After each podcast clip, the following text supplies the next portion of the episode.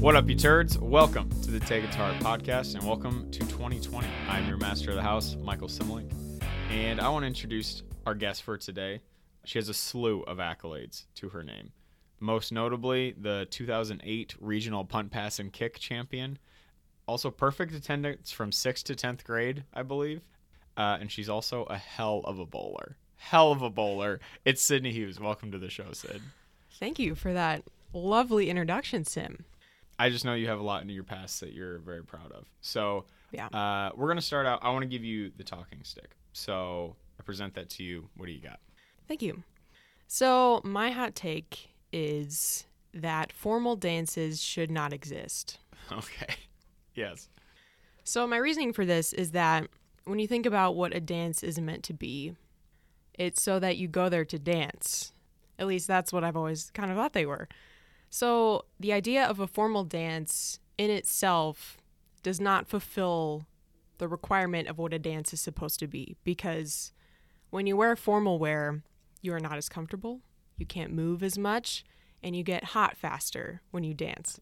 So, the expectation that I need to wear a formal dress and wear my hair a certain way that is not consistent with my ability to move well just shouldn't be a thing. And if I want to go to a dance, I want to wear shorts and a t shirt because that's the most comfortable. Hips don't lie. You got to move around, and um, I won't get as hot. Yeah. So, the idea that dances should really not be this status affirming or denying thing.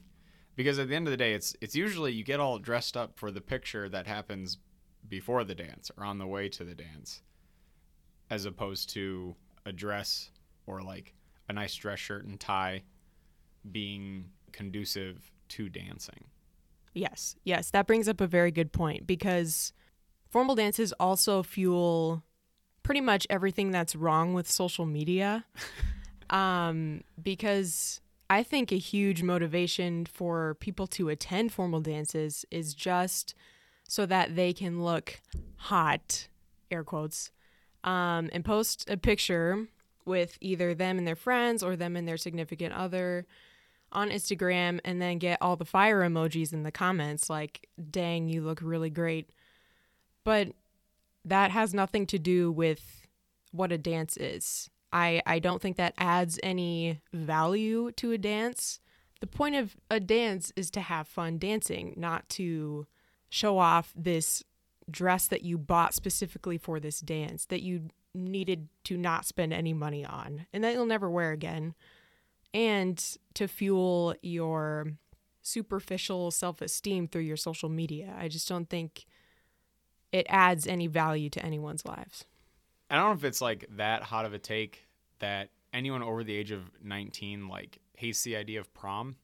Basically, there's that. But you're in your 20s, you you hate prom, and if you don't, I don't want to talk to you. I'll say that. And then it gets to the point where you have a kid, and then you're really excited for them to have prom. I guess I'm not saying that has to be the case, but that's maybe the trajectory. But even in college, yeah, you have formal dances. The thing for me, especially since we're just coming off New Year's, so people want to get dressed up and go out dancing like at, New Year's or just whenever they're quote unquote going out, right? So in that case, they are dressing formally, even though it's maybe not designated a formal dance. So what do you say to that idea that people want to dress formally, even though it does make dancing harder? Does that like where, where does that tie in? hmm I think that's a slightly different circumstance. And I think that's kind of whatever you want to do, you can do that. If you and your friends want to go clubbing or whatever, and yeah, just have fun, like by all means, go do that and whatever you want to wear. I think the problem with formal dances is that the expectation is formal wear and it's not necessarily you can come in kind of whatever you want to varying degrees of fanciness. It's like you need to wear a formal dress and guys need to wear, you know, a long sleeve button down and pants. And the point of maybe going out with your friends is a little bit different than the point of a dance, specifically as a dance. Why am I expected to wear a formal dress and have makeup on and put my hair a certain way just to go dance when it's not necessary. You might qualify this in another way. This will be a little sneak preview of in the future we're gonna we're gonna have a little section on weddings and so maybe some some takes on weddings, but dances at weddings. Now I'm probably the last person to talk about needing to be formal at wedding dances due to my shameless nature. I have taken to wearing my Jackson yellow tank and Oh, some yeah. gym shorts Yep. uh, for dances because I would like to be comfortable, and I think 60% of why I'm invited to any wedding is what I bring to the reception. So, do you think more people should approach wedding dances in that sense? Because you start out, you go to a wedding, and you probably, you know, most of the time there is at least a formal to dress nice type ethos, but then then that usually carries into a dance. So there's that expectation you need to dress nicely for a wedding, but then there's a dance following. So they're kind of combining those two in that way. Are you okay with it, or do you think it should be more acceptable that you have your sweaty clothes that you can wear when you're dancing at a wedding? That is a very interesting scenario that I didn't necessarily think correlated to my take, but I would say that I think the expectation needs to be switched around. I think the expectation is wear whatever you're most comfortable with to dance. Like you don't have to stay in your formal gown, you don't have to stay in your suit. Um, if you want to, that's fine. Then you don't have to change, whatever. You can just keep doing what you're doing.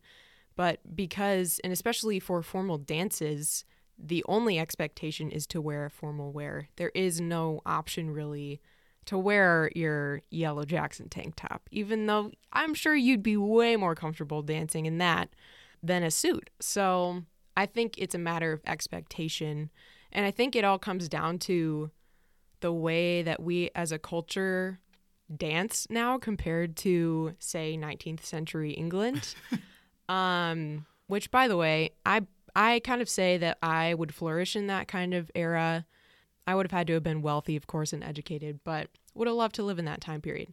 However, they had they had balls in 19th century England.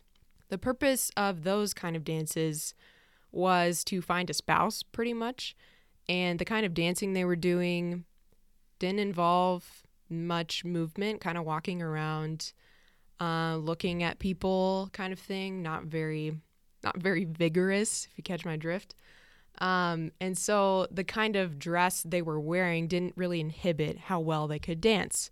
And it was very much, it wasn't even that different from what they normally wore on a day to day basis. The ladies had to wear dresses all the time, and the guys wore like full body clothing. So nowadays, our culture is just so different, and the way that we dance is so much more uninhibited than it used to be that we shouldn't expect people to adhere to these standards that aren't even culturally relevant anymore.